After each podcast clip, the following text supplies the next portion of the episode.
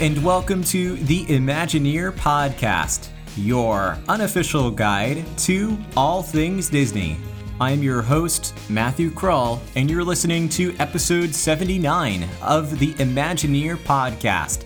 In today's episode, we are going to be talking about a rather relevant topic, I think now more than ever, but it's something that has always been on my mind, especially in my adulthood, as I've been traveling to all these Disney destinations, and that is how to make the healthiest choices possible at Disney. Certain blogs and, of course, podcast episodes that you can find out there will talk about how to eat healthy at Disney, which is certainly one component of this episode. But we're going to be talking about this a little broader. We're talking about all healthy choices that you can make when visiting Walt Disney World or Disneyland or any other Disney destination around the world. Again, a very timely subject for right now, but something that even beyond our current circumstances is incredibly important. And I brought onto the show with me Jamie Lee from the Kingdom Insider, who has been on the show before on behalf of Hakuna Moscato Moms with Christy. And Jamie offers some incredible information and advice as a registered dietitian, someone very all knowing in the healthcare space about how to really maximize your health when visiting these destinations. Of course, at the end of the episode, I'll come back and share a little bit more information about how you can connect with the Imagineer podcast on all your favorite social media channels and how you can help to inspire and create the future of this show. So, grab some headphones, pull up your favorite armchair, and enjoy this episode of the Imagineer podcast.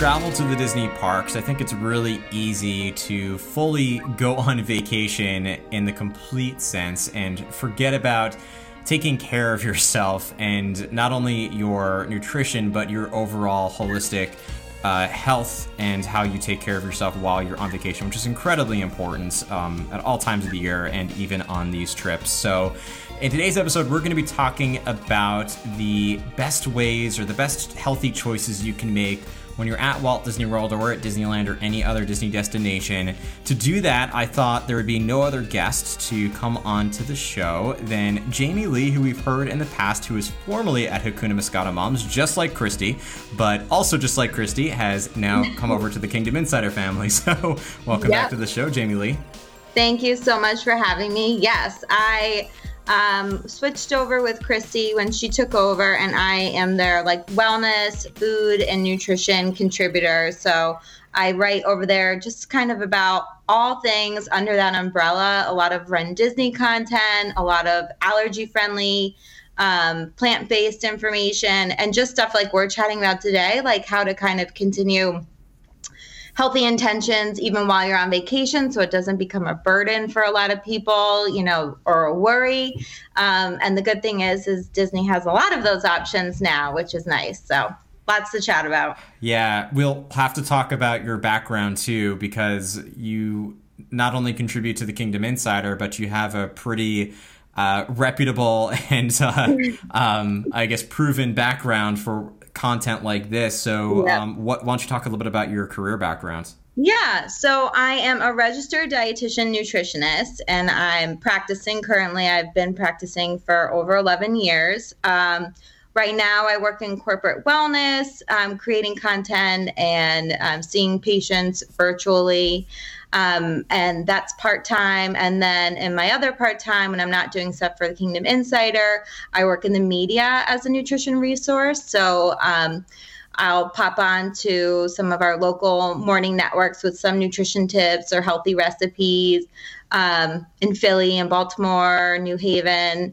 and yeah, and it's it's nice. I like doing that because I kind of get to apply what I do at home and kind of get people to kind of apply it themselves in their own homes and not just give them nutrition information, but like applicable tips, like what to do with that information. Yeah, exactly. Carrying it through all the way to the end. um, yeah, so it's really nice. And obviously, like you, Matt, and everybody else, I have a passion for Disney. And um, what kind of why I like talking about this is because my I just know that people need it. So it's not just like my patients and I actually have patients that come back to me and they're like you know, I don't want to tell you what I ate last week because I was in Disney and it was really bad. And I'm like, first of all, nothing in Disney is bad. so scratch true. that idea. but let's, you know, let's chat more about being away and going away and being able to enjoy the experience and not having to like associate being bad about that or having it be like guilty or shameful or also not having it have like a negative medical impact on you. Because some people they're diabetic. If they have food allergies any sort of health conditions. I've had people that were um, post bariatric surgery go down very soon after um, hypertension, high cholesterol, all these things. Like your body doesn't really know you're going on vacation to Disney. Right. So you have to find a way to manage that even while you're away.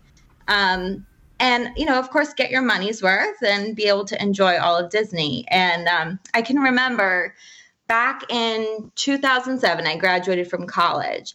And right before I graduated, probably like, probably around this time, actually, like early spring, my dad suffered a heart attack and he was already a type 2 diabetic.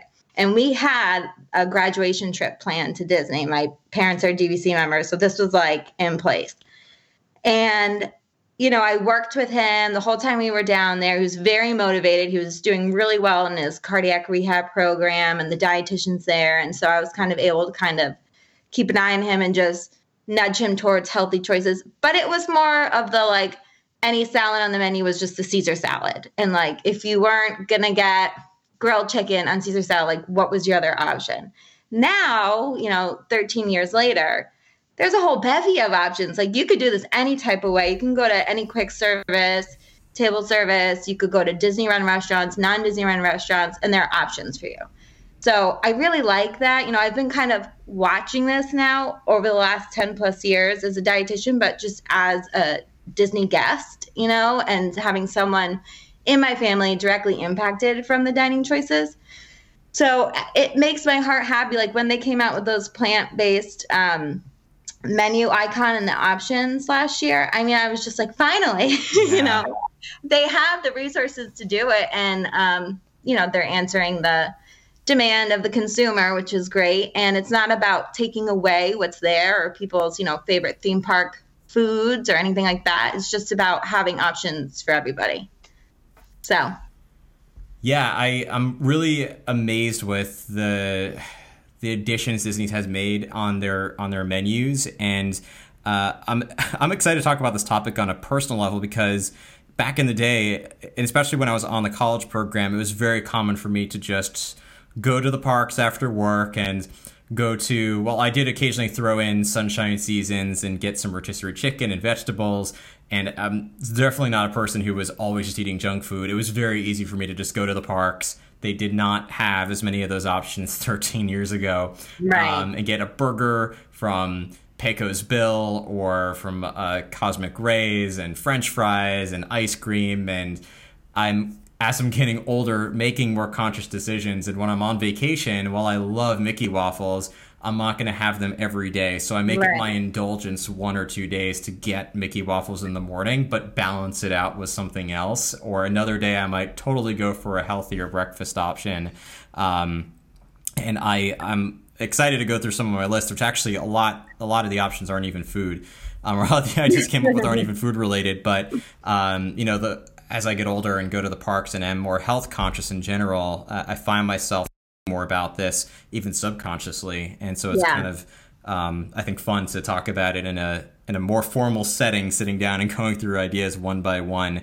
And maybe on that one we should actually kick one off. So, okay. like any other, you know, top 10 quasi episode, I always let my guests go first. So, as you were thinking through your healthy choices at Disney, what was one that came up on your list? Okay, so I'm going to start with well, first, I just want to say like what I consider healthy because there really is oh, no. Yes, that's that's a good that's a good question. That. So, to what you were saying, that balance is a very helpful approach because you're not um, all, everything is within limits, um, and you're also honoring like what your body needs. So, I mean, for me, I can't go on all the thrill rides with like a heavy meal. So yeah, those are the I mornings I do, right? Like, like I definitely cannot do that anymore.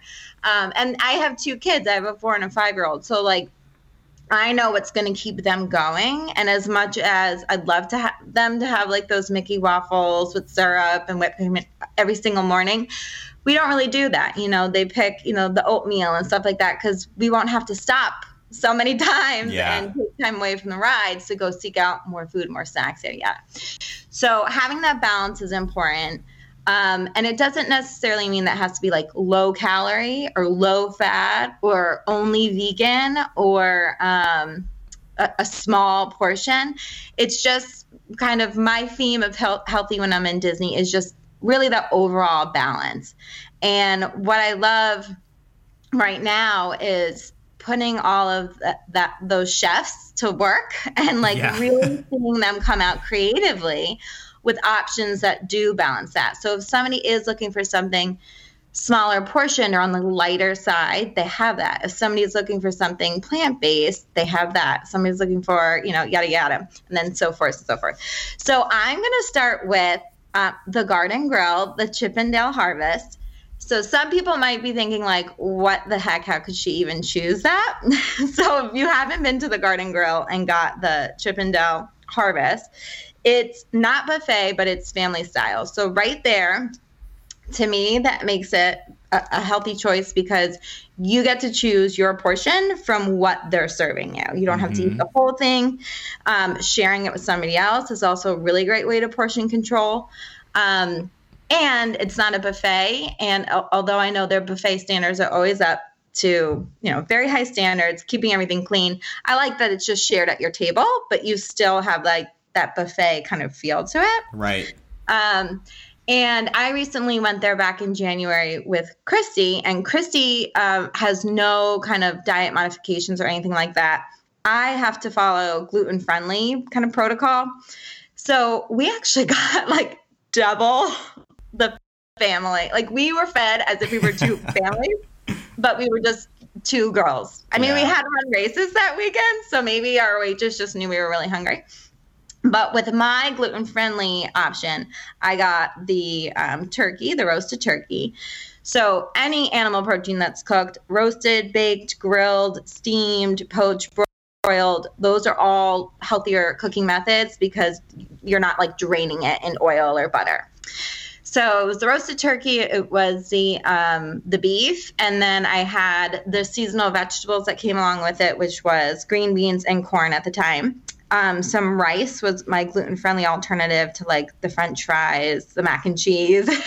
so those were not available for me, but the rice was great. Um, the harvest salad that comes out 1st mm-hmm. is phenomenal. It I mean, is. I crave that salad all the time. They they'll bring you more if you want it too, so you don't have to just stop at one bowl. Um, and what I also love about it is that some of the items that you're eating in that meal were actually grown and cultivated, like right there at the land pavilion. Yes. So if you ride that that ride, um, the boat takes you through the greenhouse where some of those greens are grown, um, some of the vegetables used.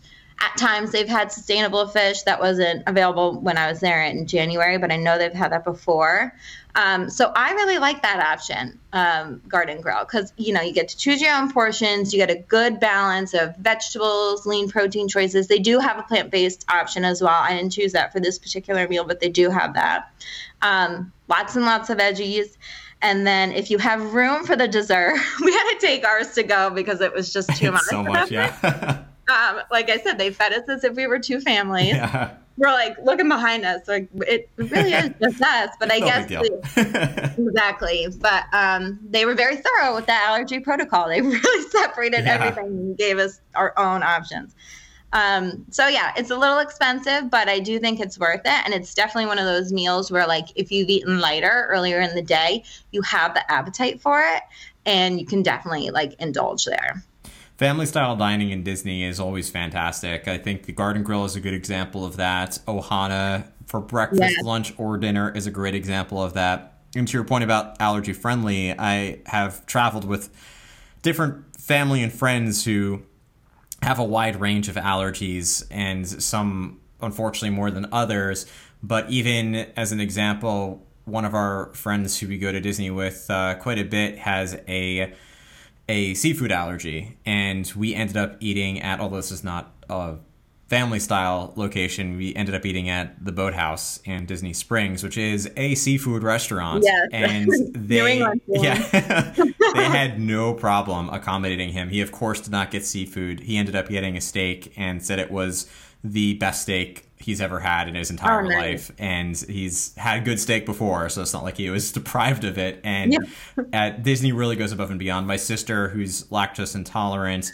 and has a tree nut allergy presented that at Ohana, and there were a few things cooked with tree nuts, a lot that's cooked with with dairy, and they brought her out because this was for breakfast. Um, I can't even remember what they brought her. They brought her a whole, like, uh, like you said, like a totally separate. Totally separate. Breakfast. It was probably honestly off menu too, because yes. they'll do that. The chefs will come out, they'll chat with you what you're comfortable with as far as like cross contamination goes, mm-hmm. um, and they know exactly what to do. And I, I'm blanking on the chef's name at Ohana, but there's like a well-known chef there to like the allergy friendly crew, yeah, um, community and he's got a really great reputation. I wish I, I could remember his name, but we'll have to look it up. We'll look it up. Yeah, shout out to you if you're listening. um, but Disney run restaurants do phenomenal with the top eight allergens. They're they're trained in that. They know exactly what to do. Um, and like I said, they'll come to your table and talk to you directly. So even though most of these restaurants do have a pre-printed allergy-friendly menu that will ha- will include items that are themed along with the restaurant. So it's not like you're getting the same exact gluten-free meal every time you go somewhere. Um, but they will send someone out, and you can order off menu or work with the chef to decide what would be best for you.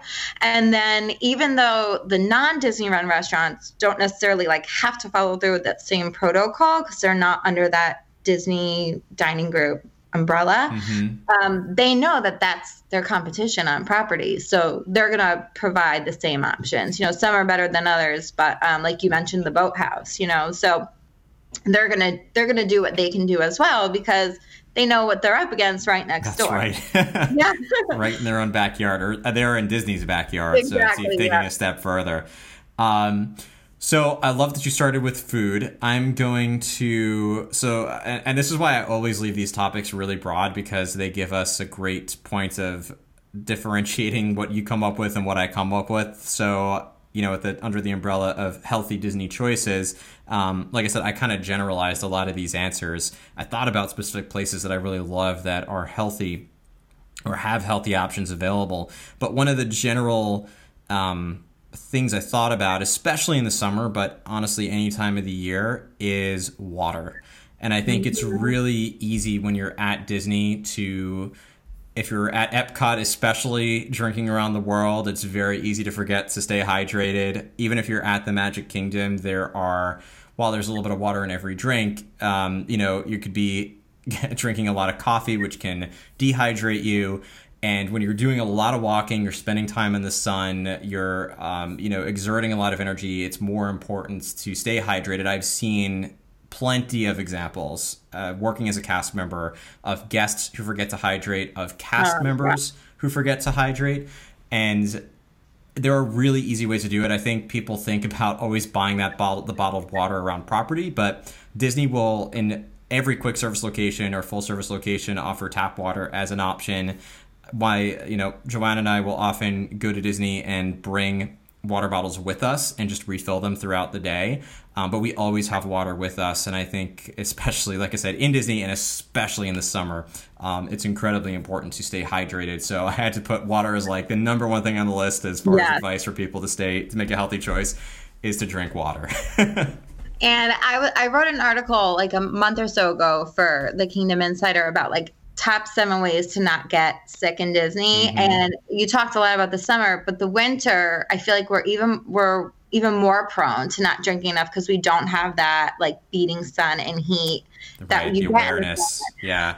But you know, water think about it. It flushes all the food through your system and it's going to help transport, first of all, it's going to help absorb those nutrients and transport them to where they need to go in the body. So it is a big contributor to your overall immunity. So whether you're there summer, winter, fall, etc., you need it. You need to just keep drinking it. I mean, I try not to leave any dining establishment without downing like one full glass of water. Right. um, and I, I've noticed too that a lot of like the resort marketplaces and um, like food establishments have filtered water. So I'm very sensitive to the the flavor of Florida water mm-hmm. from the actual hotel room tap. So I just fill up a huge like water bottle or cup as soon as I'm kind of going back to my room. Uh, sometimes two actually. So I drink one before bed and have one there to drink like first thing in the morning or overnight. So yeah, that's, a good, a good one. Thank you. Yeah, and um, I'm glad that Disney on that side has also, in addition to the tap water options, I don't know if it's, I think it's filtered. I, I actually don't really know 100%, but they have been adding the refillable bottled water stations. I know there's one in line for Flight of oh, Passage. Yeah, right. There's one. I think those uh, are filtered. Edge. Yeah. I do, yeah. I would think if they had the intention of these are new and people are clearly refilling their water, bo- water bottles with, yeah. with this water, that is probably going to be filtered in some way. Yeah. So and I have noticed too, um, with a lot of the new rides opening, um, like in Star Wars, and then, you know, back when Slinky Dog opened, and I'm sure we'll see the long lines again when the Ratatouille ride opens. Oh, yeah that if there is a breakdown in the ride, that's the first thing the cast members start handing out is the bottled water. Yeah. Because they know the people waiting at, in standby did not drink enough going into that line because they didn't want to get out to use the bathroom. That's right. And they're trying to look out for everyone. So, yes, water is of huge importance. Awesome.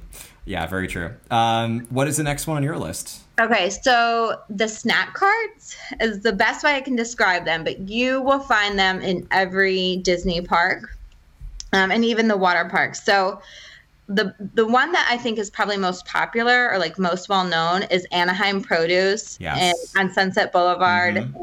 and um, Hollywood Studios. So there's another one too, like as you're walking from the land back towards World Showcase. They're just like little carts um, in Epcot. I'm trying to think of where I can tell you one that I stared at constantly is right in front of Kilimanjaro Safaris in Harambe. They have, Harambe. A, they have the biggest too. one, yeah. and they have one on the cob there too. That's I took right. a million pictures of it when I was there. I'm like, this is great content. um, yes, that that I think is probably the biggest one. I'm trying to think. I'm like blanking on where there there may be one. I'm gonna probably guess that it would be an Adventureland. But I don't I know. Think, I think there is. Well, actually, I'm also now thinking of Disneyland. Definitely has one in in Adventureland. At Walt Disney World and Magic Kingdom, do they have one there? I have to think about it. Um, they must have one somewhere, but I just yeah. can't think of exactly where it is. Anyway, what you'll find here um, you'll find 100% fruit juice. You'll find fresh fruits. You'll see like bananas, apples, oranges. I think Cuties actually sponsors, Cuties Clementine sponsors um, some of them too. So you'll see those like in little tiny sacks. It's like a mini it's like a 3B, like a 3B clementine there. Right. Um, you'll see dill pickles. You'll see um, carrot sticks with celery and hummus and ranch dip. Um, you'll see fresh cut up fruit, fresh pineapple, melon, cantaloupe. Um, definitely waters. I've seen like Powerade there as well.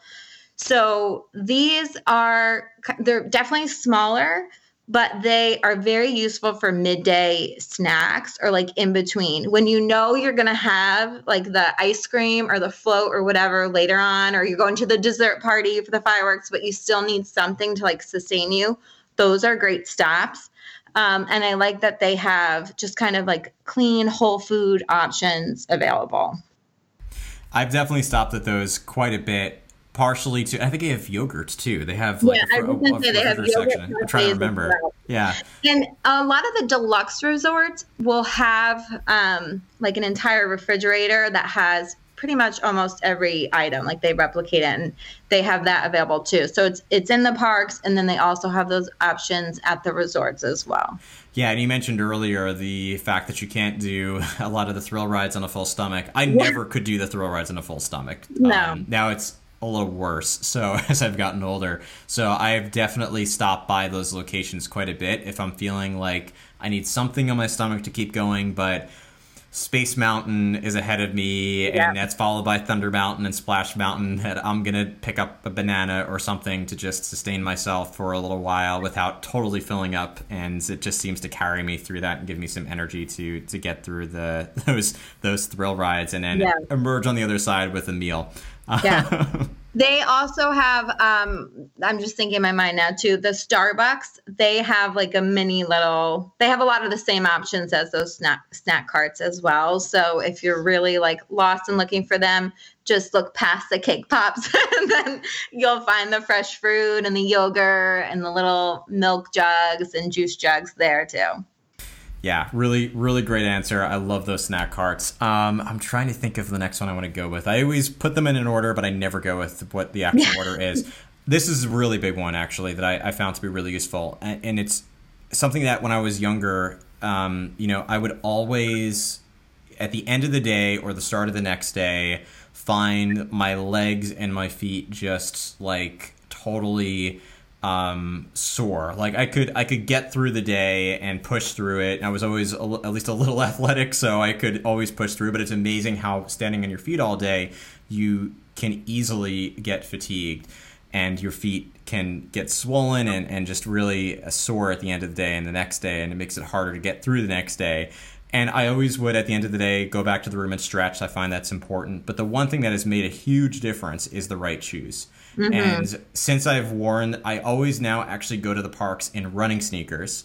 And I found that since I've done that, I have almost not even needed to stretch at the end of the day. Like I still do, but if I forget the next morning, I'm still ready to go.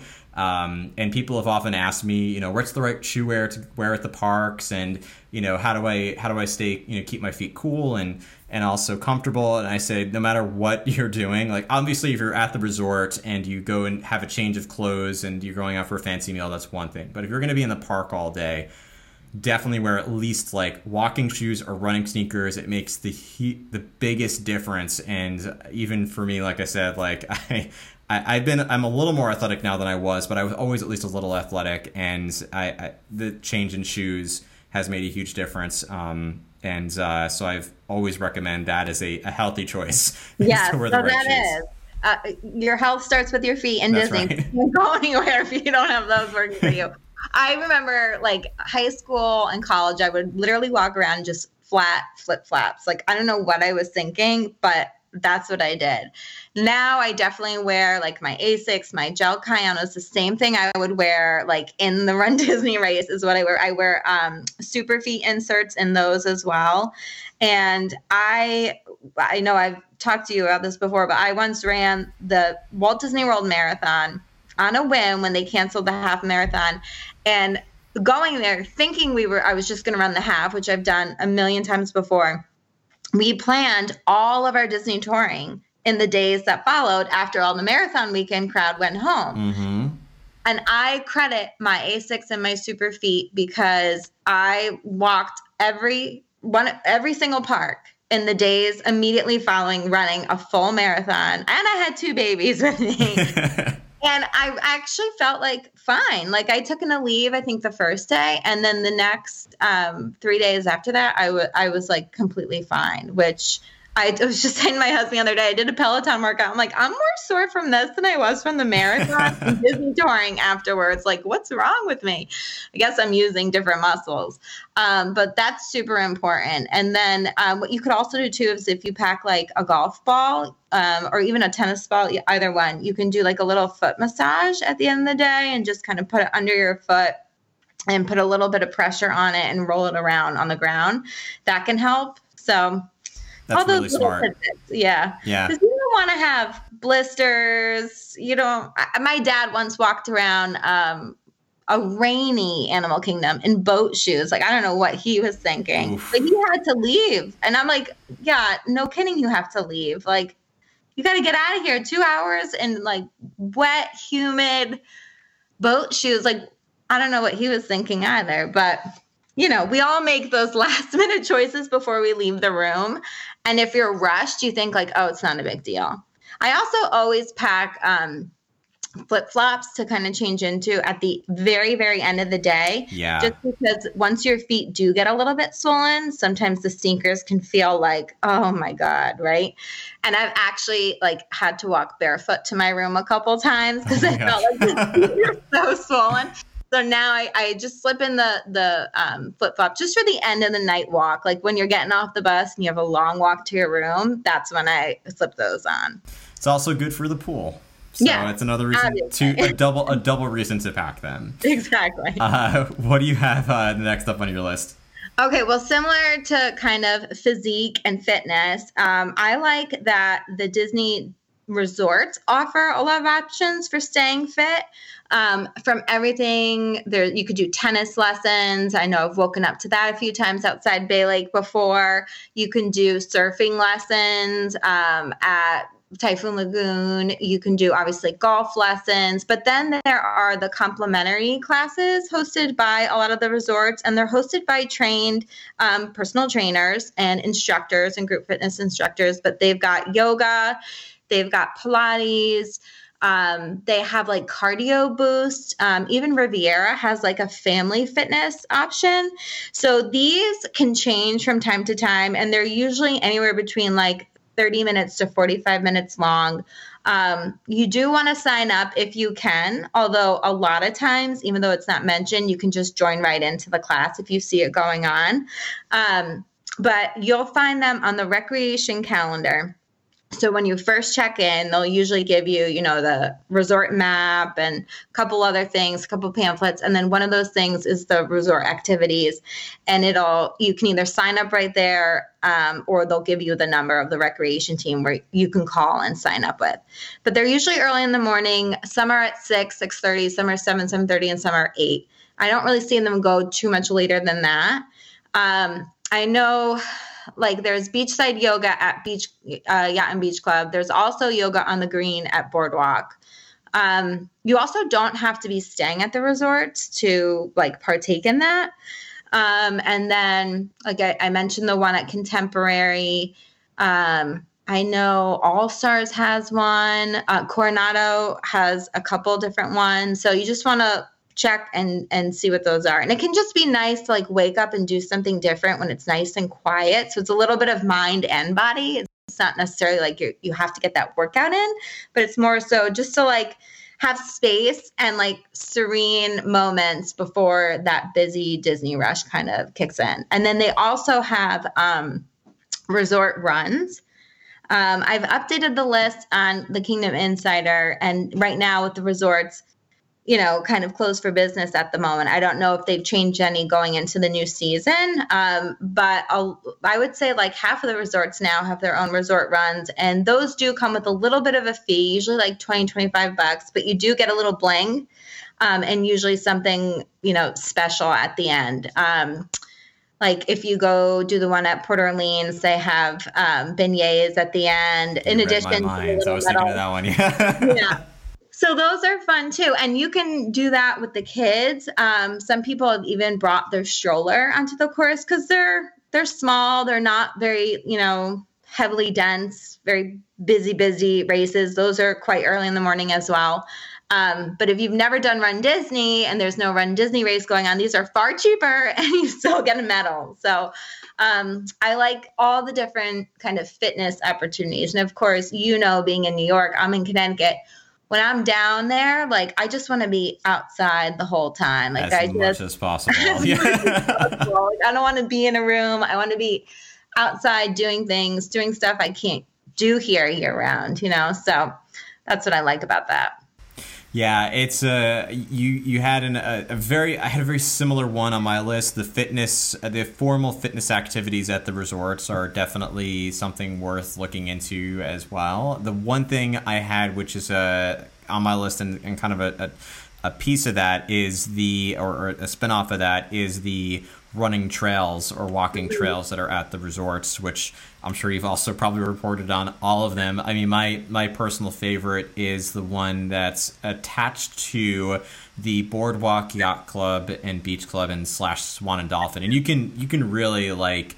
Uh, you can either just go around Crescent Lake and make it a lap or, or a loop, or you can go all the way down to the entrance of Hollywood Studios yeah. and come back, which is one of my favorite just walking areas in general in Walt Disney World. Uh, every park or every resort, I should say, seems to have some sort of trail to follow. Even like at Pop Century when we stayed there, they had a, a running trail. Um, it's amazing the resorts you can go to. Port Orleans, you mentioned earlier, has a fun run. They have a, a great trail as well. Um, Coronado Springs, especially now with the view of Gran Destino Tower, has yes. got some some great runs to keep your mind occupied and your body. Um, so that they was a, have a they have a fitness center as well. Yes, they do on the loop. I think they're the only moderate resort with a fitness center. Yes, um, and it's small, but it's very functional. Uh, I think it's called like La Vida La Vida Health and Fitness Center. I think that's it. Yeah. Um, and it's on the loop. So even if you want to, you know, run a loop and follow the New Balance trail. They they have those maps, you know, available um, usually close to like the lobby and the central area of the resort, um, and then you can follow it. But you can stop into like one of those fitness centers, cool off, get some water, and then go back out and do another lap. But the one around um, Beach Club and Boardwalk is point eight. And if you just like I remember I was staying at Beach Club and I just took a right outside of Stormalong Bay and just ran all the way down to the gondola um, and then back. And that was just over two miles. But you can obviously work in more if you go around Swan and Dolphin. Um, there's some shaded areas too on that one because when you go under the bridge, I remember doing like track workouts there when I was in high school. Um, so there's there's a lot of options for running, walking, fitness, um, being outside or being indoors, depending on what you prefer. Um, and I just like that they have that because I think they could just be like, well, everybody's walking in Disney. We don't really have to offer anything. Um, but, you know, there's people that are trying to stay on certain training regimens. There are people that, you know, manage their health conditions with regular exercise, mental health conditions with regular exercise. So, you know, I like that they answer it with more than just the fitness centers, even though their fitness centers are great and very well maintained and very state of the art. But it's nice to have the guided classes, the group programs, and then something to do completely on your own.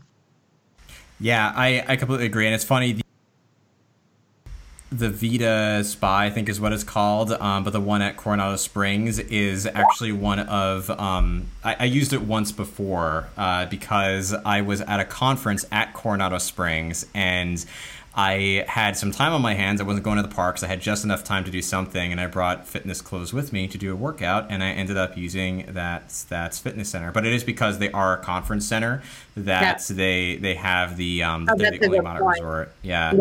Oh, okay, so, so, that really makes sense. Yeah. yeah. and they have water. They have earbuds um, for the machines.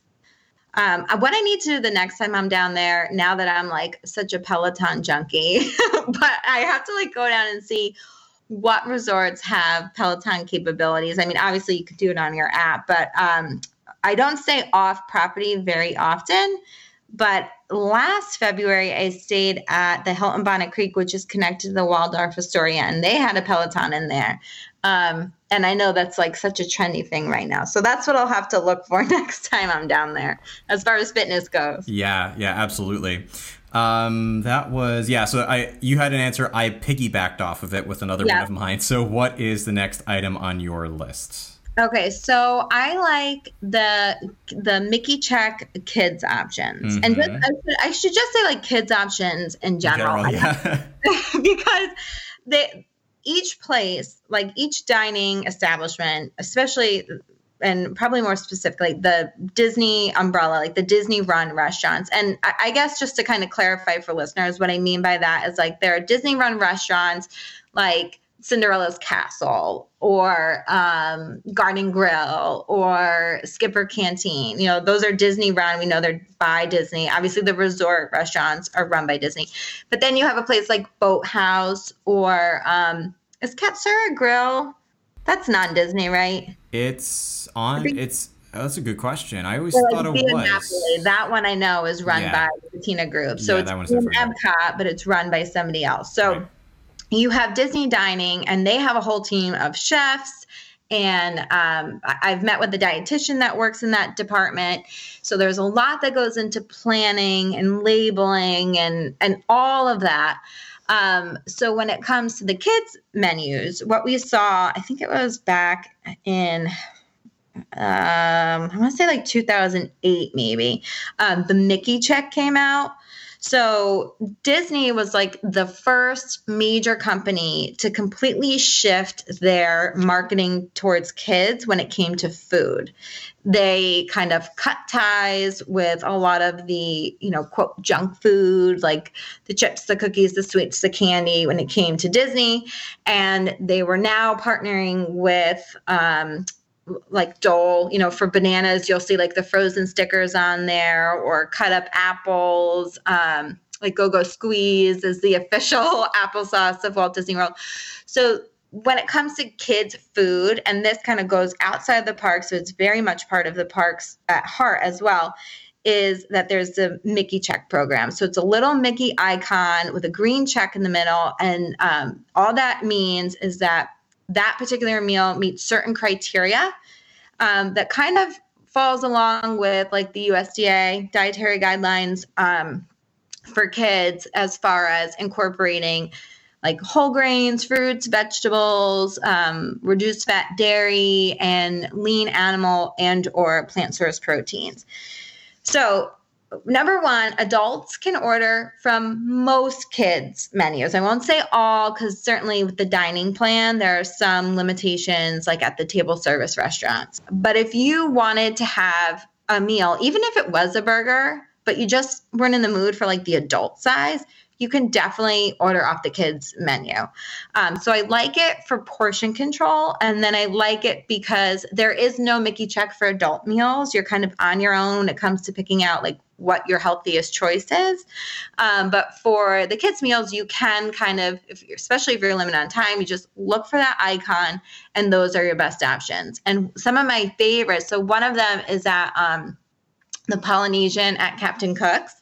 They have grilled chicken, pineapple skewers served over um, salad, and then they always offer you um, like another fruit or vegetable on the side and a low fat milk to go along with it. So, you know, you can take what you need if you're not going to eat the whole thing there, or if you want to eat the whole thing, it's perfectly fine because it's a pretty nice portion control. So, yeah. you probably thought I was going to say something about my kids eating it, but it was really like for us adults, you know.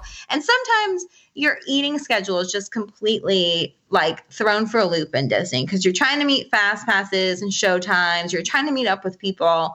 So sometimes you're you're like going really long between two two meals and then the last two meals are like right on top of each other or the opposite or something like that. So right. if you need food and you need sustenance but you don't necessarily like want to overdo it because you got plans for later, you just ate, that's a good option for yourself. Yeah, I, I love that. I think that's a great piece of advice because people see kids options on a menu and assume it has to be for kids. And you're right when it comes to more, some of the full service restaurants or the dining plan, and that's simply because of pricing. An adult yeah. is going to cost more than a child. But when it comes to the meals at quick service locations, you can uh, definitely order off of the the kids options and I, I love the the check marks that they've added there too because yeah. that definitely is a, a nice little I think even for kids it's a good um like a good little check like they've, they've done something right. Yeah. and now um now they've kind of expanded it. So there's the Mickey check and then they have like ABC check like from ABC the right. station. They have a Star Wars check um, and then they have Marvel check and they all follow the same um, dietary guidelines. So I like that you know because you're you're also grabbing kids from like every age group like we were just watching the Disney Now app with my four and five year old. So they have like a lot of preschool age stuff, um, a lot of like Disney Junior. But then when you incorporate like the Star Wars and the Marvel, you are getting that older, like adolescent age group. Um, so it does. I mean, it makes a big difference in influencing decisions, whether you're in the parks or just in the grocery store. Um, I really admire Disney for that, and I really like that those are options in the parks and on family vacations. Yeah, they're definitely a, ahead of a lot of other places in doing that, and uh, I think it's a, a, great thing that they're they're continuing to do. Um, this I have a really I have some really interesting ones in here because it just is from personal experience and is something not everybody would think about. And one of them I'm going to jump to that's totally random. I love going in random order on my list is about showering. Obviously, it's mm-hmm. important to shower, so that's not that's not my piece of advice. Obviously, you want to shower, but there's always a debate of if you're going to shower in the morning or going to shower in the evening. And in yeah. a lot of cases, I like to shower in the morning but at Disney, I only shower in the evening. And that's because if you're coming back from the park, if you, um, you know, you've been walking through the park all day, oh you've been gosh, yeah. exposed to like everyone and everything. And if you go straight to bed after that, you're literally taking that day with you into bed onto the sheets and like everything. So um, I always tell people, uh, you know, if possible, I know if you have a large family, it's harder to do this, but to prioritize showering in the evening for that reason. Um, while it could be great to like feel refreshed in the morning, um, supplement that morning shower with like a, a, cup of coffee or something, like just to yeah. make yourself feel fresh in the morning. Or I actually do, like you mentioned earlier, like to drink water in the morning because it definitely freshens and wakes me up. But um, definitely in Disney, I am always an evening shower person just because yeah. of the whole bringing the whole day back to the room with me. I would say that in the summer it's a two a day for me. yes. You know, because we usually wait out. I'm not too much of a rope dropper in the summer. It's just too it's too long of a day with the kids. If I was there by myself, that's a different story, but it's just too much of a day. So we usually do like my husband and I will take turns kind of leaving to do some sort of activity like fitness activity and um, the other one of us will kind of sit with the kids at the pool so we're showering then and then yeah after you do a full day of the parks you have i mean you have to shower yeah. again in the summer it's definitely a two a day and i would say in the um, in the fall and the winter well really just the winter, the winter because yeah. the summer lasts anyway. Um, even if I don't like wash my hair twice a day, I'm still definitely rinsing my whole body down twice yeah. a day.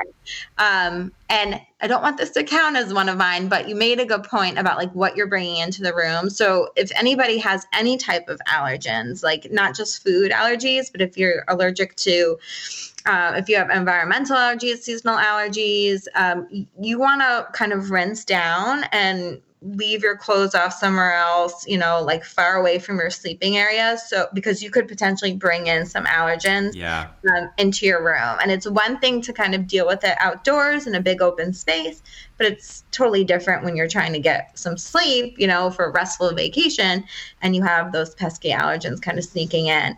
Um, and I know people like to decline the mask keeping for the little promotional gift card, but if if, again, if you have allergies, you don't want to do that. Just pay the extra money it's and have mouthkeeping come in and kind of clear that all up. Because especially if you have an allergy and you tell them, they do a different type of like deep clean to help maintain your room, um, which I like as well. That's probably this probably should have been its own bullet point. No, we'll make it we'll make it an honorable mention, kind of throw in between mention, four and a half.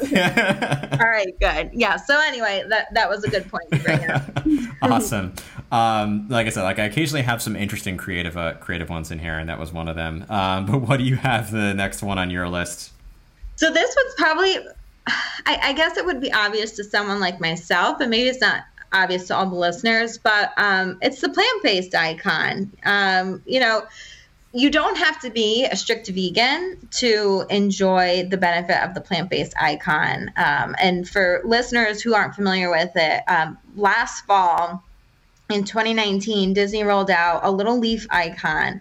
And the leaf icon means that that particular meal is free of dairy, egg, any animal protein, mm-hmm. um, fish, and even honey. It's free of honey as well. So, and and that really is to speak to the vegans. Um, but like I said, you don't have to be a vegan to benefit from this. If you're just looking for more plant-based eating because you know you're on vacation you need more vitamins and minerals or because you've always wanted to try tofu or tempeh but you would never try and cook it yourself you know a place like disney where you have really skilled experienced creative chefs um, that's the place to, to try it and um, one of my favorite plant-based meals in disney world is um, the crew stew at uh, Skipper Canteen. Mm-hmm. Oh, it's, it's, a good one. I've had that oh, before. It's oh my so god, it's good. so good. Like I, I, I, that was another place I went with Christy. We've gone on a lot of dates. I love it. yeah, it's, always like the two of us. That's when we do our finest dining. Um, but I like I just kept saying to her the entire meal, I'm like, I am just so satisfied. Like I, I kept trying to like explain to her, I'm like, I know you you think because I'm a dietitian, like I'm just gonna be this big tofu lover. And like tofu, you really have to get it right, especially when when you're gonna pay Disney prices for it um, and have it on your menu. And there is a big vegan community that frequents Disney. And obviously, because they created this whole icon and added hundreds of plant based, you know, menu options to answer this consumer demand. So you're serving people that have had tofu before and like know how to prepare it. And the, the uh, crew stew is amazing. So it's like a curried, um, like vegetables and um, crispy tofu, and it's served over coconut rice. You can get it with naan bread as well. Um, and it's just so good. Oh my god! And and that's another meal. Like typically, in the dead heat of the summer in Disney, I couldn't have such like a hearty, rich meal midday, but I would do pretty much anything for that meal. And one other, which you probably will agree with, um, at Satu'li Canteen. Oh, Satu'li Canteen. Yeah. I know. That's the whole like podcast episode. I could, I could, believe me. that I just like go to bed dreaming about their crispy tofu ball. And uh, last time I was there I was literally there all by myself. It was the morning after the um, Walt Disney World Marathon uh, 5K. So I was there all alone, and I literally was just waiting for it to open at 11 o'clock. And then I was like their first customer and I go up there. I'm like, I'm gonna need the gluten friendly, the gr- gluten friendly version, which isn't hard to come by there anyway. But it was crispy tofu served over their hearty like green salad, which is right. like a kale mix, um, and then with the quinoa, it's like a red quinoa uh, chilled salad as well. And then I asked additional on the side for the uh, sweet potato hash because I'm like, I gotta get this. That stuff is good. That's I, really I like, good. I can't space. like, how can I just pay a little extra to have like all of them? um, so yeah, I, I love the plant-based icon. I love the plant-based addition to the menu. I love that they will switch them up, like when they know one is underperforming or or um, a recipe needs, you know, tweaking a little bit. They have no problem adjusting it, and they'll also bring things back, like you know, the Disney food community is very loud and Disney listens. So if something goes away and people want it back, they, they bring it back. Yeah, I'm I'm lucky in the sense that I don't have too many dietary needs or restrictions, and because of that, I treat all menu items on the Disney menu equally. And there are times I'm very conscious of the choices that I'm making, but when it comes to the plant icon, there are times that almost like even blind going in, just not even looking at the icons, I'll say like, "Oh, this sounds really good," and then just yeah. pick it, and then oh, it happens to be a plant-based icon. That's sort of a you know a plus one there but they have some incredible choices. And actually my wife's fit my wife is even more so than i am. Like not like no she has no allergies at all like nothing. No dietary uh, restrictions or needs. And um, you know we'll, we went we've gone to toledo a few times at Gran Destino tower and twice now because the first time was so good. She got the um, i forgot the exact name of the item but it's basically vegan seafood. And oh. they give you what is the the equivalent of scallops and a crab cake and uh and squid. Sorry, I went on mute. and squid, and it all basically uh, is made of. Uh, I think the crab cake is made from hearts of palm, and the other items are made from essentially like a mushroom puree with other veggies, ah, and okay. it's just amazing how with the right combination of spices, you can tell you're not eating seafood, but it tastes so good. Yeah. And there are plenty of items like that, like the um, at Satu'li Canteen is another great example. Uh, I've had that item, item there as well. Um, and just really, really outstanding choices. You know, Yeah. forgetting even like if you have if you are vegan, that's one thing, and it's amazing to have these awesome choices. But even if you're not and are curious or or maybe thinking that you would rather just eat a steak, like Yeah. it's the plant based food at Disney is so delicious, and they work really hard to get it right. Um, I have I agree a hundred percent. And you know, just as a dietitian, like I don't need people to be completely vegan or completely vegetarian, but I do need people to be more plant based and Right. to shift towards that direction. And I think a move like this is huge because people are like, oh, I didn't realize like it could taste this good or it could Yeah. be presented this way or it could feel this much of a fine dining experience. Right. So I, I really love it. Yeah, a great choice. Um, for the next one, I'm going to go to sticking with food and thinking a little bit, again, kind of outside the box, because there are so many amazing choices at Disney. But the other thing that people often forget about is that you can bring either bring food with you, or especially when it comes to fresh groceries like fresh vegetables and fruits you can also either one actually buy them in a lot of the a lot of the, especially the disney vacation club resorts have like a mini um, marketplace where you can buy it's definitely not a grocery store but it's like a mini convenience store with some essentials and you can also have food delivered and ahead of time. So especially if you and you don't have to be a disney vacation club member of course to stay in a disney vacation club resort but if you upgrade or select a, a one bedroom villa or if you have a larger family a two bedroom villa or the grand villa you get a full kitchen and Yeah. i think it's so useful to take advantage of that space and you can not only bring you know or or purchase foods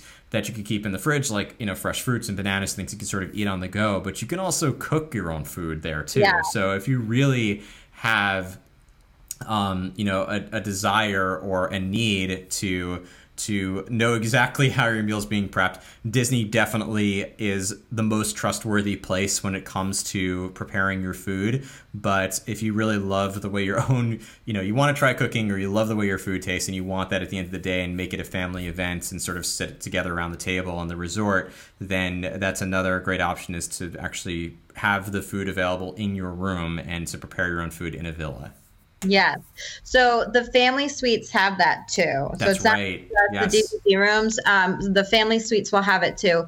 That is key for a, a couple different family setups. So number one, if there's um, a food allergy in the family, Yeah.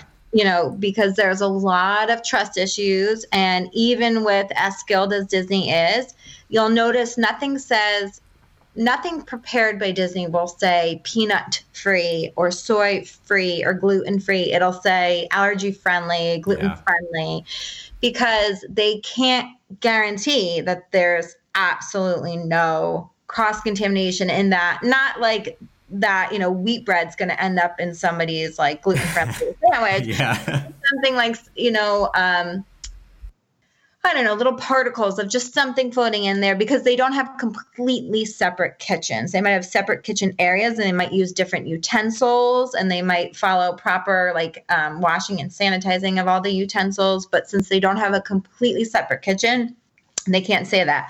Unlike places like Erin McKenna's bakery, like that is a you know gluten free bakery, a dairy free bakery, so that's an exception to the rule. But for families that are coming with food allergies, especially children with food allergies, that is like totally key. And, and even if you don't have the kitchenette or the full kitchen, you can ask. The, the regular rooms will have a mini fridge. You can stock that up as much as you possibly can. Um, and then that you can ask for an additional mini fridge. And as long as they have the supply to provide you with that, which they typically do, um, that can be very useful as well. And there's a lot you can do with shelf, you know, shelf space, you know, for shelf stable items, and then um, utilizing the tiny little freezer in there and the refrigerated section Yeah. as well. Um, they actually a couple years ago they piloted this program at Old Key West where they say where they um, sold like actual meal kits, almost like a Blue Apron or um, yeah. And I was never there for while it was going on, but I thought it was like really creative because, especially if you're there for a long period of time, like you're doing a two weeks, week stay, which a lot of DVC members do, that's not uncommon. Um, it's just nice to kind of take a break from being out, you know, spending the money, paying tip, like all that kind of stuff. And of course, anywhere you go in Disney, it takes time. Like all of that takes time to get to Disney Springs for your reservation, to go here, to go there, to stay in the park, to be there. So just to have like a couple meals in your room is really nice. It saves money, it saves time. Um, and it's a good way to kind of get you what you need. And then, especially if you have picky eaters in the family, um, you know, with my kids, I know I know exactly what these two humans need in the morning to go the longest without whining and without like puckering out. So every Disney trip, even if we have the dining plan or even if we have, uh, you know, a schedule chock full of reservations, we will still order whole grain waffles, you know, our regular Instacart order, our yogurts, our fresh fruit, our cheese sticks. We always bring insulated lunch boxes and ice packs. Um, and even if I fully intend on eating every meal out, I still pack it because there's some meltdown in the middle of the line or there's you know just that one part during the day when someone's like dying of hunger but everybody else is not ready to eat yet right and you just need to like satisfy it so um the grocery delivery is key or if you can go off property in your own car or rent a car there's a lot of Publix in the area, um, lots of places where you can pick up food. And then, as you mentioned, the resorts sell food as well. Probably, you know, definitely still a little pricey, but but it's there if you need it. They have gallons of milk and, um, you know, their macaroni and cheese and their pasta boxes and all that kind of stuff. You'll find. And I think that's the other reason why uh, Disney decided to partner with Target and build a Target at Walt Disney World coming mm-hmm. soon, um, so that it's a lot easier. Because I think they they saw that families were leaving and going to the Target off property or to another location, and this is just a lot easier to have it right there on property to go to. Yeah. Um, I would like them to also have the Disney buses running. Yeah, going there. That would be. I hope they announce that. That would make things a lot easier too. um, so, what's next on your list? Is it food related, or is it another another topic? So, I would say, and uh, th- these haven't been in order. True to myself, because I haven't either, which is great. Okay. I love going in random order. I, can never, I can never do that. I can't pick favorites or like higher importance over other things when it comes to Disney. Um, but I like I love the push of the new restaurants and not just new restaurants, but restaurants for every type of culture. Like type of culture as far as where you're from in the United States, but right. also where you're from globally. Um, but the one of the restaurants I'm really looking forward to is Beatrix coming. Have you heard of this? It's coming to Disney Springs. I have heard of it. I don't know probably as much about it from a cuisine point of view as you do, but I have heard so, of it. I'm I'm really excited. This is going to be the fifth location for the company, um, and it's going to have like a market for grab and go items. It's going to have sit down, and then it's also going to be like a coffee shop lounge, and then also cocktails. So this is like everything I could ever dream of, all in one. And they have like a lot of sourced uh, locally sourced ingredients a lot of plant-based items but they're not strictly plant-based um, and I love Erin McKenna's, but they are strictly plant based. This place is not strictly plant based, but it's like most it's built on i would say like plant-based meals i would say um, i pulled up the menu just so i could chat about it more yeah um, and I was but, looking up the uh, the press release at the same time, like where where was it? Yeah, trying to find more information. Um, so uh, similar to this, like I would say, Earl sandwich would probably be like what my go-to was for these types of foods for for like a breakfast or lunch you know take point. But this is like that and way elevated because of the full menu and and all the different meals. But just to like read some of these things off the menu so they have um like guacamole, chicken meatballs, kung pao, um, cauliflower, local burrata, vegan tomato basil soup, and enlightened Caesar which has like capers in there and Greek yogurt dressing, um, lots of different salads, and then a vegan truffled like mushroom risotto, um, a vegetable bolognese over rigatoni, which sounds really, really good. Um, and then they they do have swordfish. They have um, slow braised short rib. So I kind of am envisioning in my head a cross between. Um, have you ever heard of like True Roots? That I haven't. No. So True Roots is like an upper scale. It's like an upscale Panera, if I had to explain it. Like it's like a really, really, really nice, more elaborate Panera. So I kind of see this being very similar to a True Roots. Um, the last time I went to a True Roots, I don't even know if there's one um, in tri-state area, but the last one I went to was in Naples, Florida. Um, but I definitely know they're like, you know, there's some in California. There's a, uh, there's a few different ones out there, but that's what I see this place being. So I'm really excited for this this place to come. I always get excited for all like the festival menus and Epcot and to see what they're going to come up with with different, you know, plant-based items and things like that. Um, and then I'm trying to think what would be the next new restaurant. There was another one I was thinking of, and now I'm blanking on it. But I, I just like that we're not just looking at places to fill when it comes to dining and and restaurants in Disney and Disney Springs, I should say like most specifically.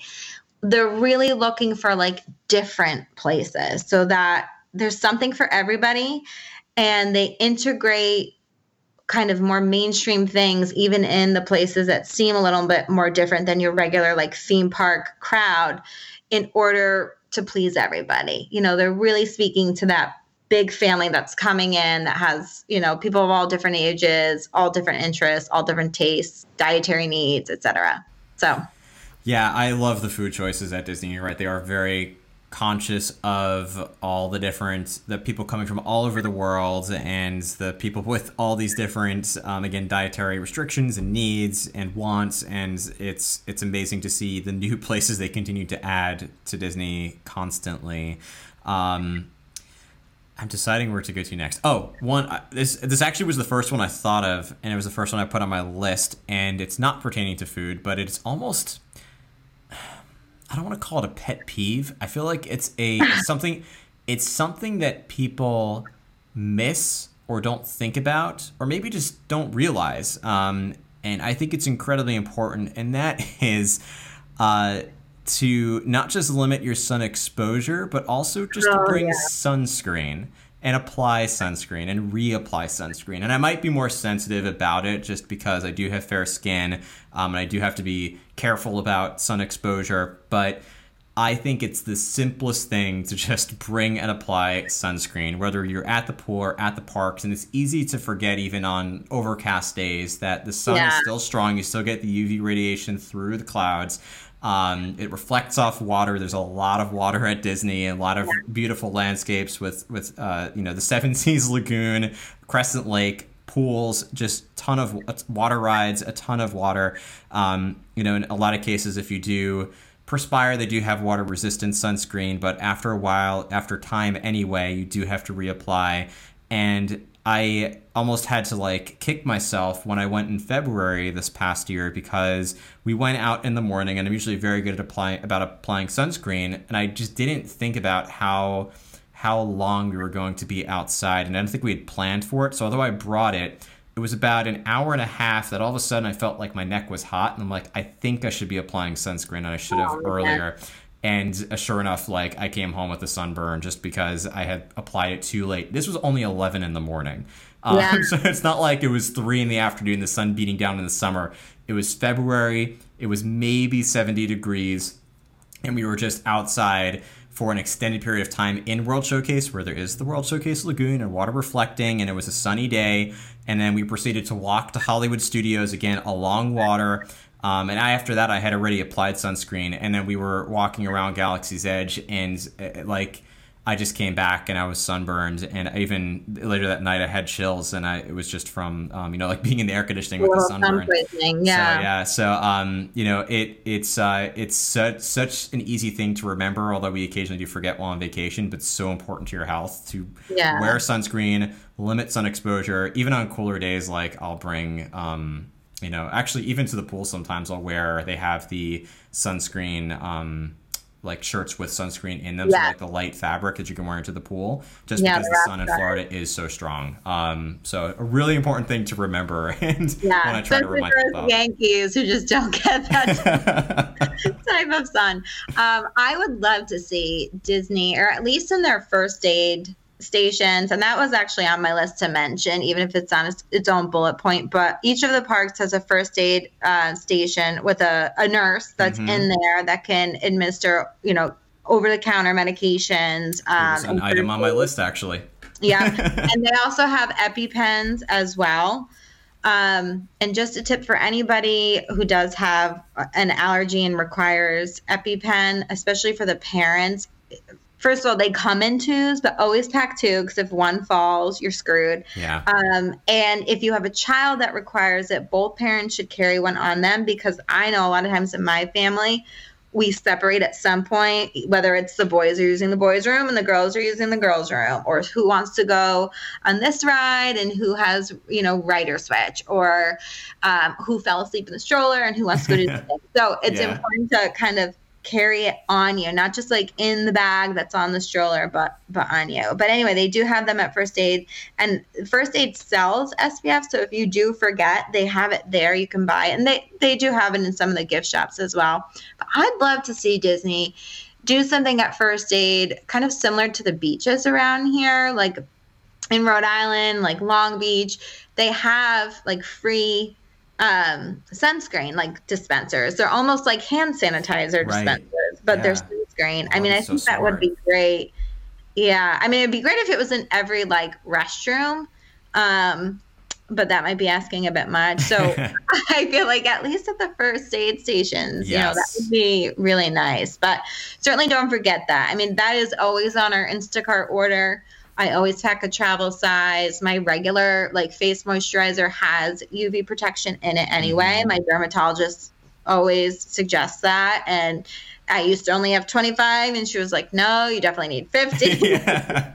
um, I've know, gone 50 plus for, as I've gotten older. exactly, yeah. And I do it for my kids, so I should remember to do it often enough for myself. Um, but yeah, you do have to reapply because between the water rides um, the sweating, mm-hmm. and then even in the cold, colder months, like January, February, you have those days where you're constantly like putting a layer on and then taking it off, putting a layer on, taking it off. And every time you rip that top layer up over your head, you're removing some of the sunscreen that's on your neck and your face. So you do have to reapply often super critical in Florida and most places too. Uh, but it's it's really because you're it's it is an outdoor place. Um, you have to make sure to, to take care of yourself that way. Yeah. Um, we're rounding up to a few more. So what do you have next on your list? Um, well, it's no shock to anybody who knows me, but run Disney events. Of course. I was waiting. I actually left it off my list because I knew you'd have it on yours. yeah, of course. So I, am a Run Disney fanatic. I just I just love Run Disney. Anyway, and the organization itself itself has changed a lot over the years, but um, certainly not losing any followers in the meantime. Um, but what I love about it is just it is such an inclusive event that revolves around health and fitness. So you have people that are coming and running their first race ever. You have people that are coming back from injury. You have serious runners that are trying to qualify for Boston. I, I mean, I remember that morning I was in the starting line for the marathon, and people around me in my corral were you know very serious about this race. Um, kind of almost looked down on me because i'm sneaking in from the app but neither here nor there. Um, and then you ha- and then you have everybody. Like i ran the 5k for the first time this past uh, january and next year i definitely want to bring my five year old be- oh, she'll be six by then. But i was around a ton of families that had three generations doing the 5K together, which I thought was so awesome. Um, and then they have the big health and fitness expo where there are um, biometric screenings, there's um, stuff geared towards runners, but stuff just geared towards like general health and wellness. Um, like Cigna is a huge sponsor of Marathon Weekend. Um, so you just get a lot of that you can consume a lot of that information in a really fun, exciting, motivating, um, way. And you can take that momentum with you you know when you go home after the event. I mean you you get hooked i'm sure you know. You get hooked You after do. your first disney You event do, yeah. Even prices go up you still want to go back. Um, they also have kids events as well. So they have um, kids races. My my kids have done the diaper dash and the 50 yard dash and those are so much fun as well. Um, and then you don't uh, the w- one thing i want to mention and you know depending on if you're depending on who you are you may like this or not like this but you don't have to run the entire race. It's true.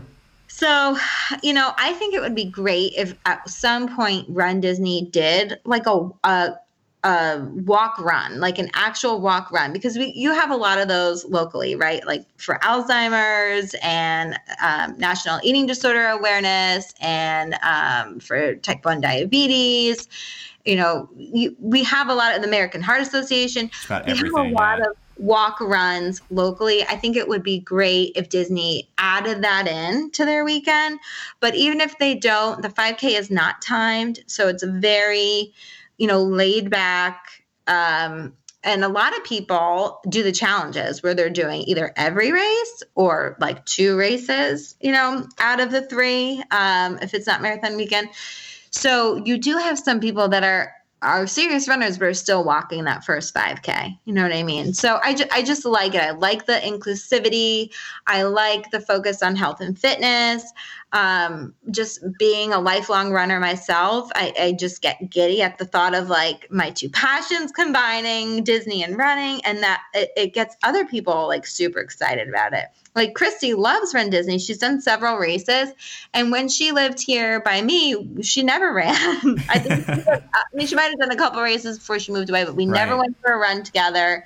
It was nothing like this. And now I feel like every time we are in Disney, we're doing something Run Disney related. So um, I really, really like it. Run Disney is totally an experience. It's hard It to is. compare to your local town, you know, Yeah. walkathon or, or, Yeah. or 5K. It's totally a different experience. And uh, yeah, it's easy to get the bug. I love the 5Ks too. It's just so like the, the all the runs are friendly to your point anybody of any walk of life and the 5k is a great example of that so we we usually walk the 5ks just because it's so much fun like we don't want it to Yeah. go by too quickly it's just Yeah. such a fun event Exactly. um, so I'm glad you brought up Run Disney, which is great.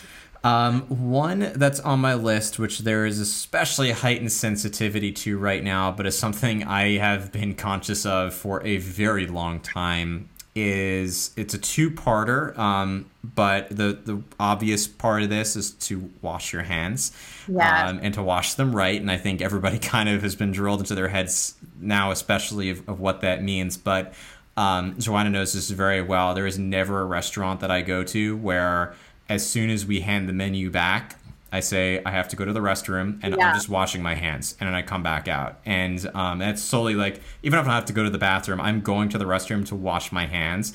Um, Yeah. It's always after we hand the menu back, not before we sit down for the, you know, everybody's touching that menu. Smart. Yeah. Um, and uh, quick service locations will order our food, you know, credit card or magic band, touch the keypad, go sit down, and you know we'll take turns like all right you know do you want to go first or i want to go first? Then we go to our restroom and, and wash our hands and then come back and sit down and eat.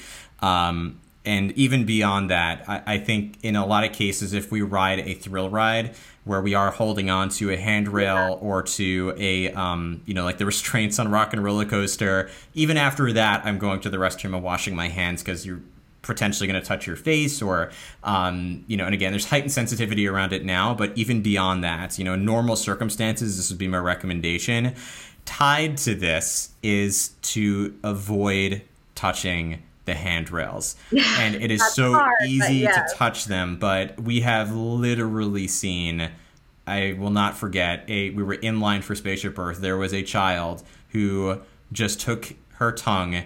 And went the entire length of the handrail and oh my god. she's building up some immunity let me tell Yeah, you but but um we uh, it's just little examples of that like you don't besides people just touching the handrail is it's uh, you know some rides you can't help it you have to hold on and it's it's important to do that for safety but otherwise, you know, avoid touching the handrails when you can and wash your hands, especially before you eat um, or after you've been touching something that a lot of other people have been touching throughout yeah. the day. Oh my gosh. Um, before everything happened with the coronavirus and the outbreak, um, just because cold and flu season is a popular time to travel to Disney because, yeah. you know, prices are low and all of that, I actually wrote an article on how not to get sick.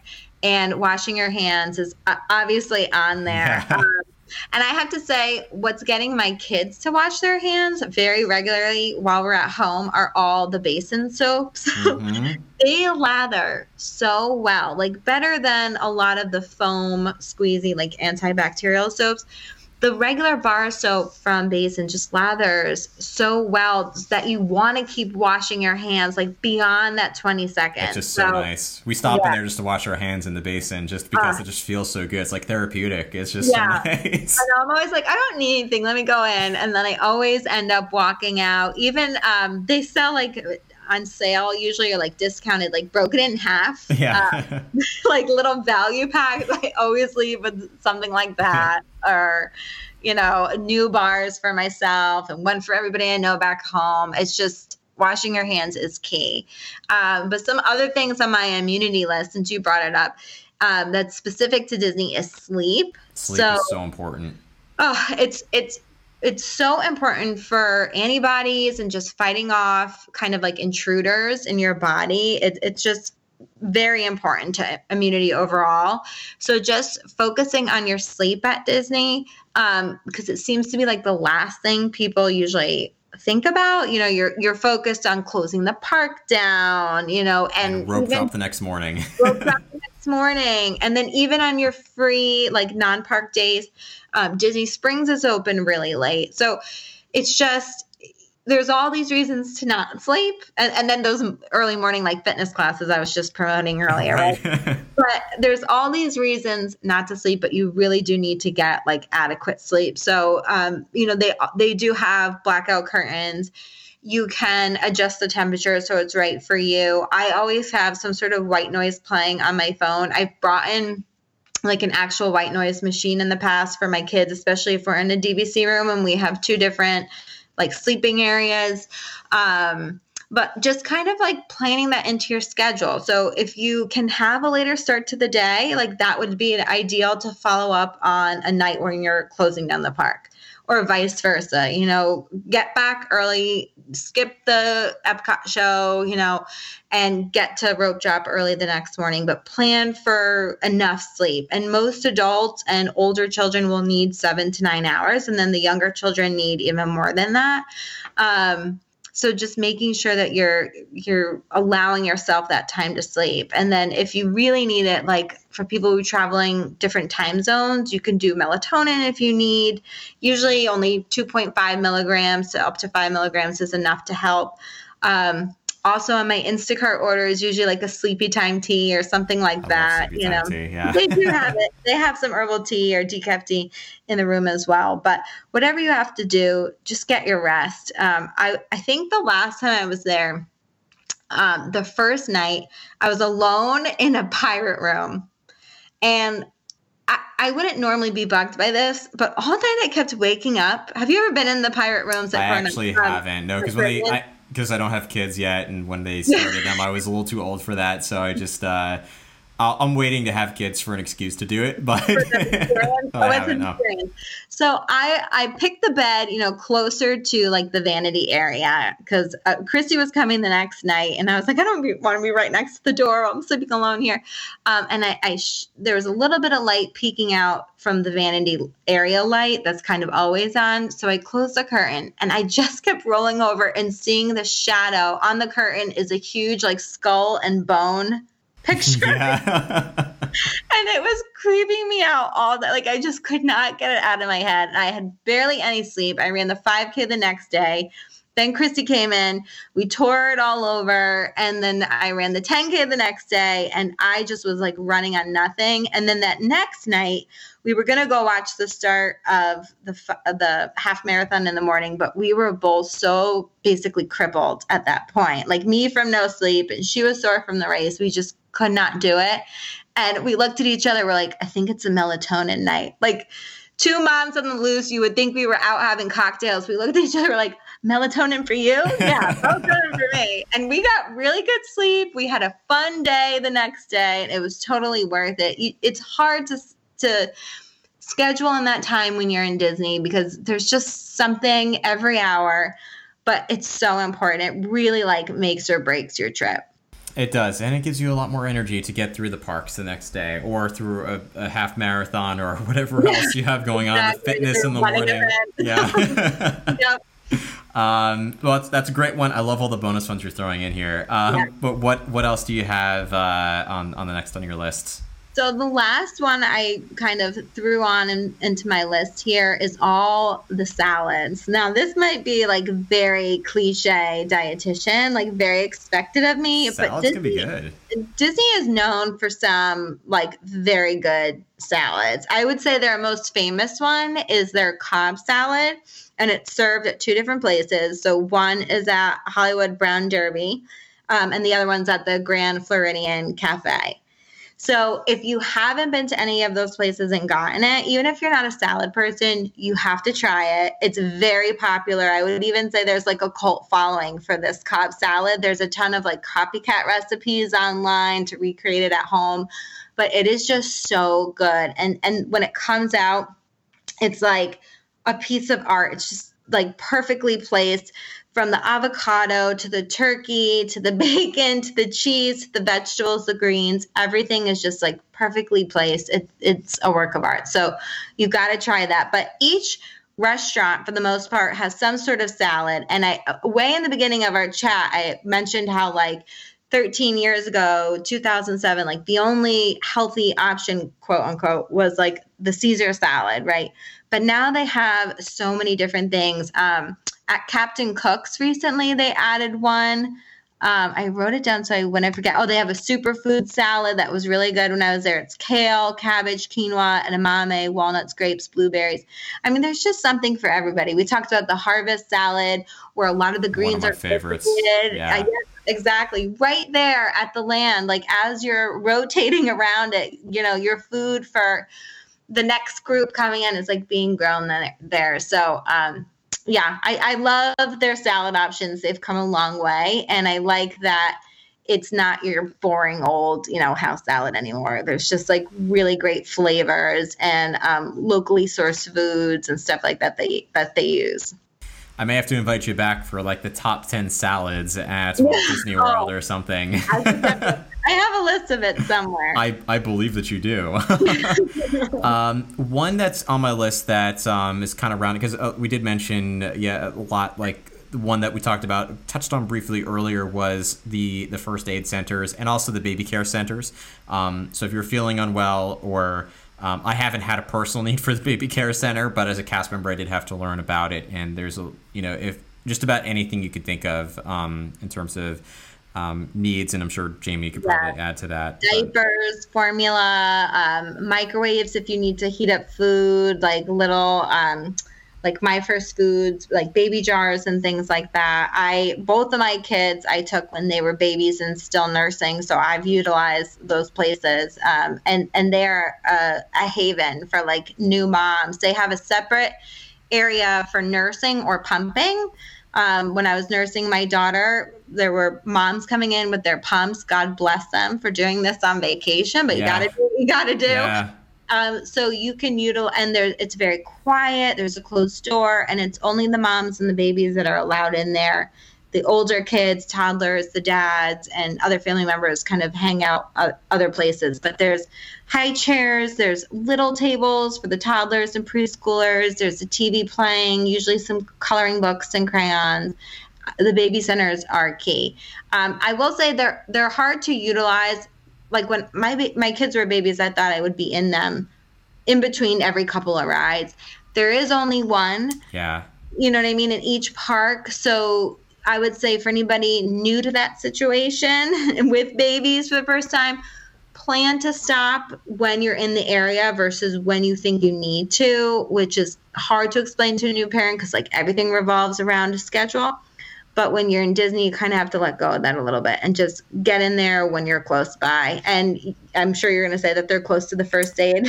they are right next to them. Also, the location in the parks is usually very well planned out and somewhere in a central location. So it's yeah. right off of the hub by Crystal Palace, between Crystal Palace and yeah. Casey's Corner at Magic Kingdom. At Epcot, it's between Odyssey and Mexico Pavilions. Yeah. Right, kind of. They're always like hidden. You have to go once you see them, you can't unsee them, but they're otherwise hidden. At yeah. Animal Kingdom, they're sort of behind um, the what's now the Starbucks over there. Um, it used to be Creature, I think it's called Creature Comfort still, um, but sort of on the right by the bridge to Africa. I'm trying to think at Hollywood Studios where it is. It's the only one I can't remember, um, but they're always in a central location somewhere. Yeah, I want to say it's by Frozen Ever After, but I could be wrong.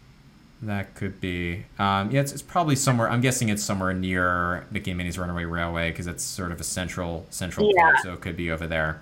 Um, in any case, that's that's what, mm-hmm. yeah. So that's one of the things that we talked about, but I wanted to, to add, especially in the, the baby care centers. But the one thing that piggybacks off of the idea of sleep, because sleep is really important. But what I've also found, there's been days, especially being in the fortunate position of going to Disney sometimes on behalf of Imagineer Podcast, I'll have to be up early in the morning to rope drop for getting a boarding group for Rise of the Resistance, and then going to you know, Mickey's Very Merry Christmas. This is an actual thing that happened. And going to Mickey's Very Merry Christmas party at the end of the day and trying to throw in park going in the middle of the day to get content. And it's the same thing. It doesn't have to. You don't have to be a content creator. You could be on vacation and have these really intense schedules. And if sleep, especially, if you're not a lot, you should allow yourself enough sleep or a rest day or something. But if you're not, taking an afternoon siesta in any way possible is a great way to recharge. And the best way to do it is definitely to go back to the resort. I usually, especially if you, um, I recommend it again, all enough from personal experience, just from what I've heard. If you have young kids, um, really beneficial to go and go back to the resort in the middle of the day, um, do something a little quieter, even if it's pool time, just something to unwind and relax. Um, if you are adults by yourselves, um, you know it's also really beneficial to just go back to the resort, relax. I also love the resorts in the middle of the day because everybody's it's at the quiet. parks and they're so quiet. Yeah, it's it's such a great time to be at the resorts and take advantage of everything they have there. Lunch at the resorts is fantastic because there's not a lot of people around. Um, but those afternoon siestas, um, and if you if you're not actually if you if you have a really intense schedule, it could be going to some of the quieter indoor theater based attractions and you know do carousel of progress do hall of presidents do the american adventure. If i have a hard long day at the parks i make time for those attractions in the middle of the day just to sit down in air conditioning in a quiet setting um, and sort of lay back a little bit. So that's another yeah, piece of advice. Spaceship Earth was usually is usually our go-to to get the two to nap. Um, and then we used to go to my kids call it the garbage movie, but it, it's not there anymore. Um, but it's circle. It was like the circle of life. Oh yeah, yeah. Now it's now it's Awesome Planet. So they opened up. Awesome the new, Planet. Yeah. Okay. Yeah, it's so funny. They call it the garbage movie because it's like Timon and Pumbaa, like showing about lack of conservation, yeah. but they know how to practice conservation. Yeah. Um, but just one more comment about getting sick or feeling ill or not feeling well when you're in Disney. Um, they do have in room medical services available, and you just touch the front desk key in your room and they have assistance for that 24 hours a day. Um, Advent Health has walk in urgent care centers that are open 24 hours a day, seven days a week, and there's complimentary transportation available for that. And they accept a lot of different insurance plans. So I've had to look that up for people before.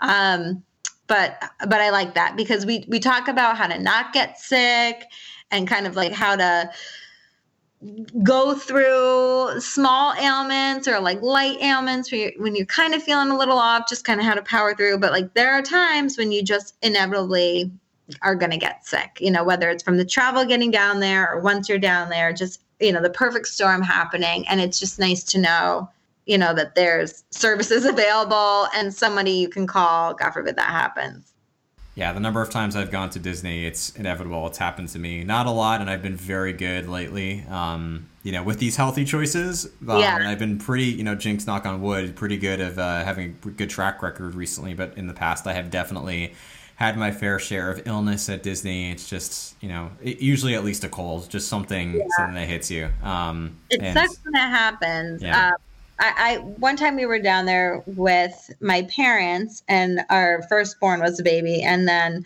our best friends were there also with their babies and and their parents slash in-laws. And we planned this date night in disney springs for months if not the full year like leading up to it. And i got through maybe appetizers and i had to go home because i just was so run down fever chills the whole thing but i was able to call get a quick strep test you know i kind of took care of it right away that night and the next day, after a good long sleep and kind of a later wake up, I was able to just continue with my vacation, which is the best case scenario when something like that pops up. So it was a little bit of a bummer. I couldn't finish our date night, you know, the way we kind of envisioned it. We really had full expectation to bring back like Pleasure Island for that one night. yeah. um, but you know, we'll get other chances to do that. yeah, there'll definitely be other chances. Um, that actually I think rounds up my my list. I had some, you know, sort of backups or honorable mentions, but I feel like we talked about a lot of that in some way or another. Are there any that we missed on your end? No, I like that we were able to we chatted about like health, fitness, you know, not getting sick, allergies, food allergies, plant based. We covered a lot as far as the big overall like health umbrella goes for for um, Disney parks. So I've exhausted all. we checked off the list. Um, well, I think you're, of course, a lot more knowledgeable in this arena than I am, having the background and the education and all of that. So I definitely want to send people to you. So for those who are looking to get your advice on an ongoing basis, where can people go to follow you? So um, online, I have my own website for nutrition related information and um, nutrition tips and recipes, and that's jamieleerdn.com. Um, and then I am a contributor at thekingdominsider.com. So um, you can just search in the box healthy or menus or allergy, whatever it is you're looking for um, that's related to health, and uh, you'll find all my articles that way. Um, and if anybody has any specific questions about traveling to Disney and managing a condition or looking for certain things on the menu, anything food, wellness related, they can email me, um, jamie at thekingdominsider.com, and I can create content to answer that or just get back to them, you know, quickly in an email. Um, and then I'm on Instagram at Jamie Lee, the RDN. Um, and Christy, you know, whenever I have a new article or recipe or something like that, she shares that in stories and on Facebook. So um, if you see any of that stuff, click in and check it out because it's usually useful piece of information. A lot of it is evergreen, um, but I do write about, like, I've written about um, allergy friendly options at Mickey Not So Scary Halloween Party and the Very Merry Christmas Party. Um, whenever there's a new festival in Epcot, if there's something to chat about, I'll talk about that. So there's kind of stuff for for everybody. Awesome. Um, again, as always, to make it very easy for those listening, all the links are going to be in the show notes to the episode. So just check it out there, and that's the easiest way to get to all those places. But Jamie Lee, it's been like a year since we had you on the show, so so great to have you back. I'll have you back again for at least a top ten salads at Walt Disney World at some point. um, Thank but thanks for being on the show. thanks for having me.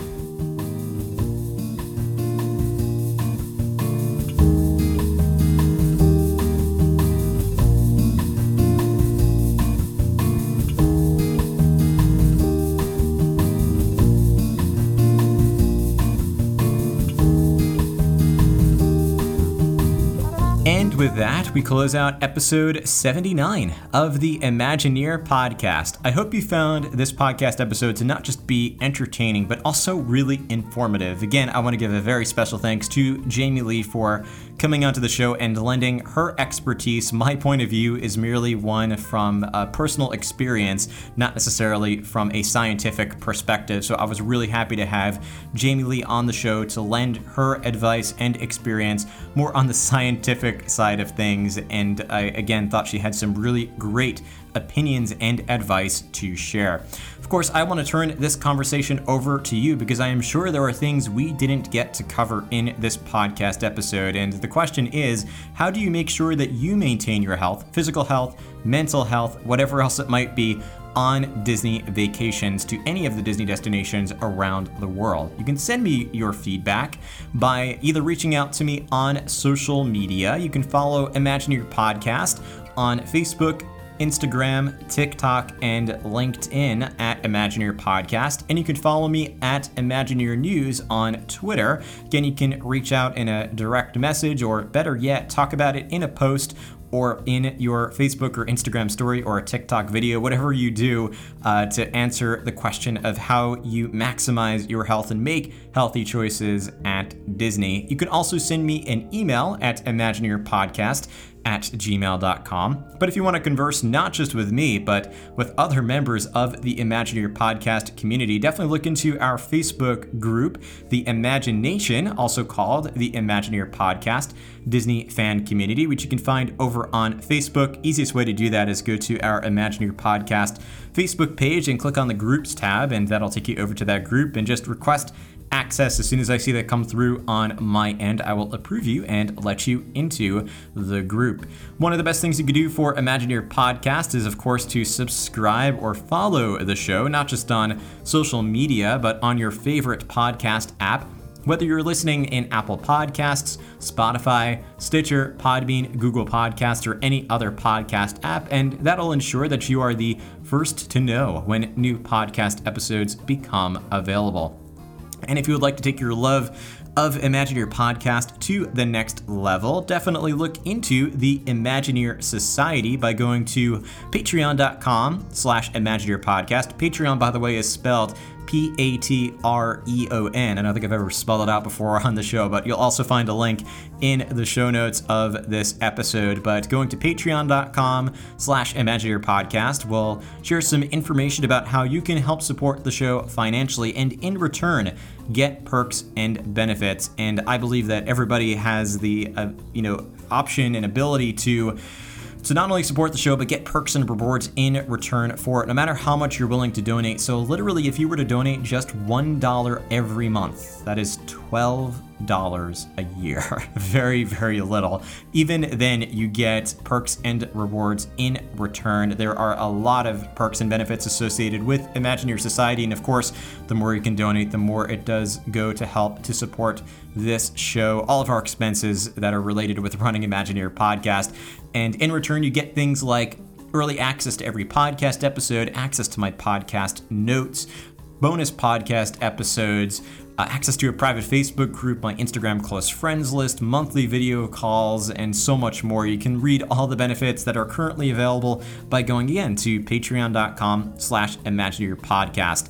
And if you're really enjoying the information and the entertainment factor of Imagineer podcast, I would encourage you to check out Imagineer Tours by going to ImagineerTours.com. It is a premium podcast experience. Definitely the best way to describe it, but I include an audio sample over at ImagineerTours.com. I do plan to release more tours in the future, but they do take a lot of work to put them together. I mean, a lot of work to put them together, so likely only going to get to at most two to three a year. I will do as much as I can to produce more, but the first one is chock full of information, details, history, stories, and a lot of fun, all about Main Street USA at the Magic Kingdom at Walt Disney World. It's designed to be a virtual audio walking tour that you can experience at the parks or at home, either one.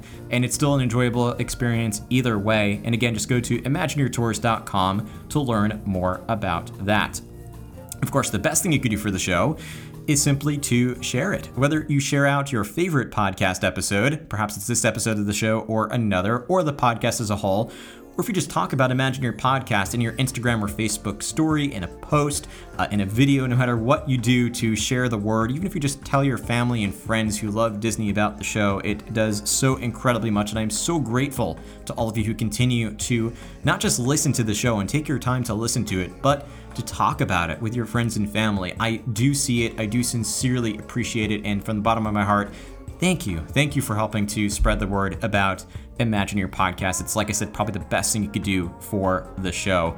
And if you do love it, definitely consider leaving us a rating and a review in Apple Podcasts or even on Facebook, which also helps to support the show. It's your way of not just sharing the word with your friends and family, but anyone who might stumble across the podcast and wonder if it's for them. I know that when I am considering podcasts that are new, it is one of the first things I look at is the reviews to see what listeners are saying. So um, I do know and understand that it is a place where people go to understand whether they can trust and whether they would enjoy the podcast. So I am so grateful to all of you who have been saying such amazing things about this show. And it definitely pushes me to make this podcast community an even better place for all of you. And I've been, if you couldn't tell, pushing really hard to make that happen. Um, so definitely thanks to all of you who take that time to uh, leave us that rating and review.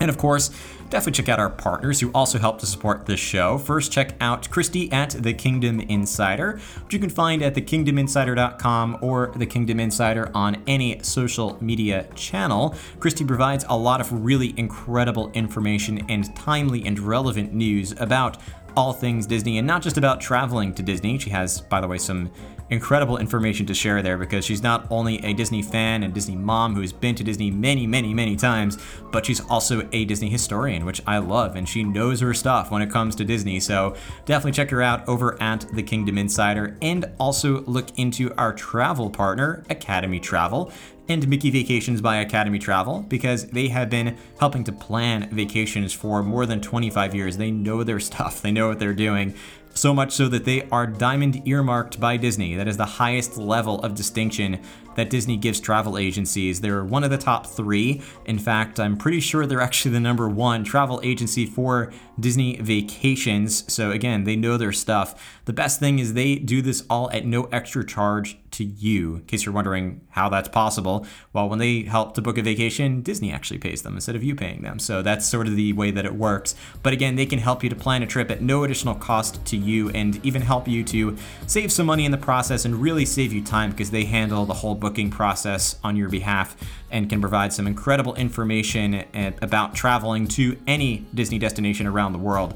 Best thing or best way that you can make that happen is by going to the podcast notes below and clicking on the links next to Walt Disney World, Disneyland, Disney Cruise Line, Aulani, Adventures by Disney, etc.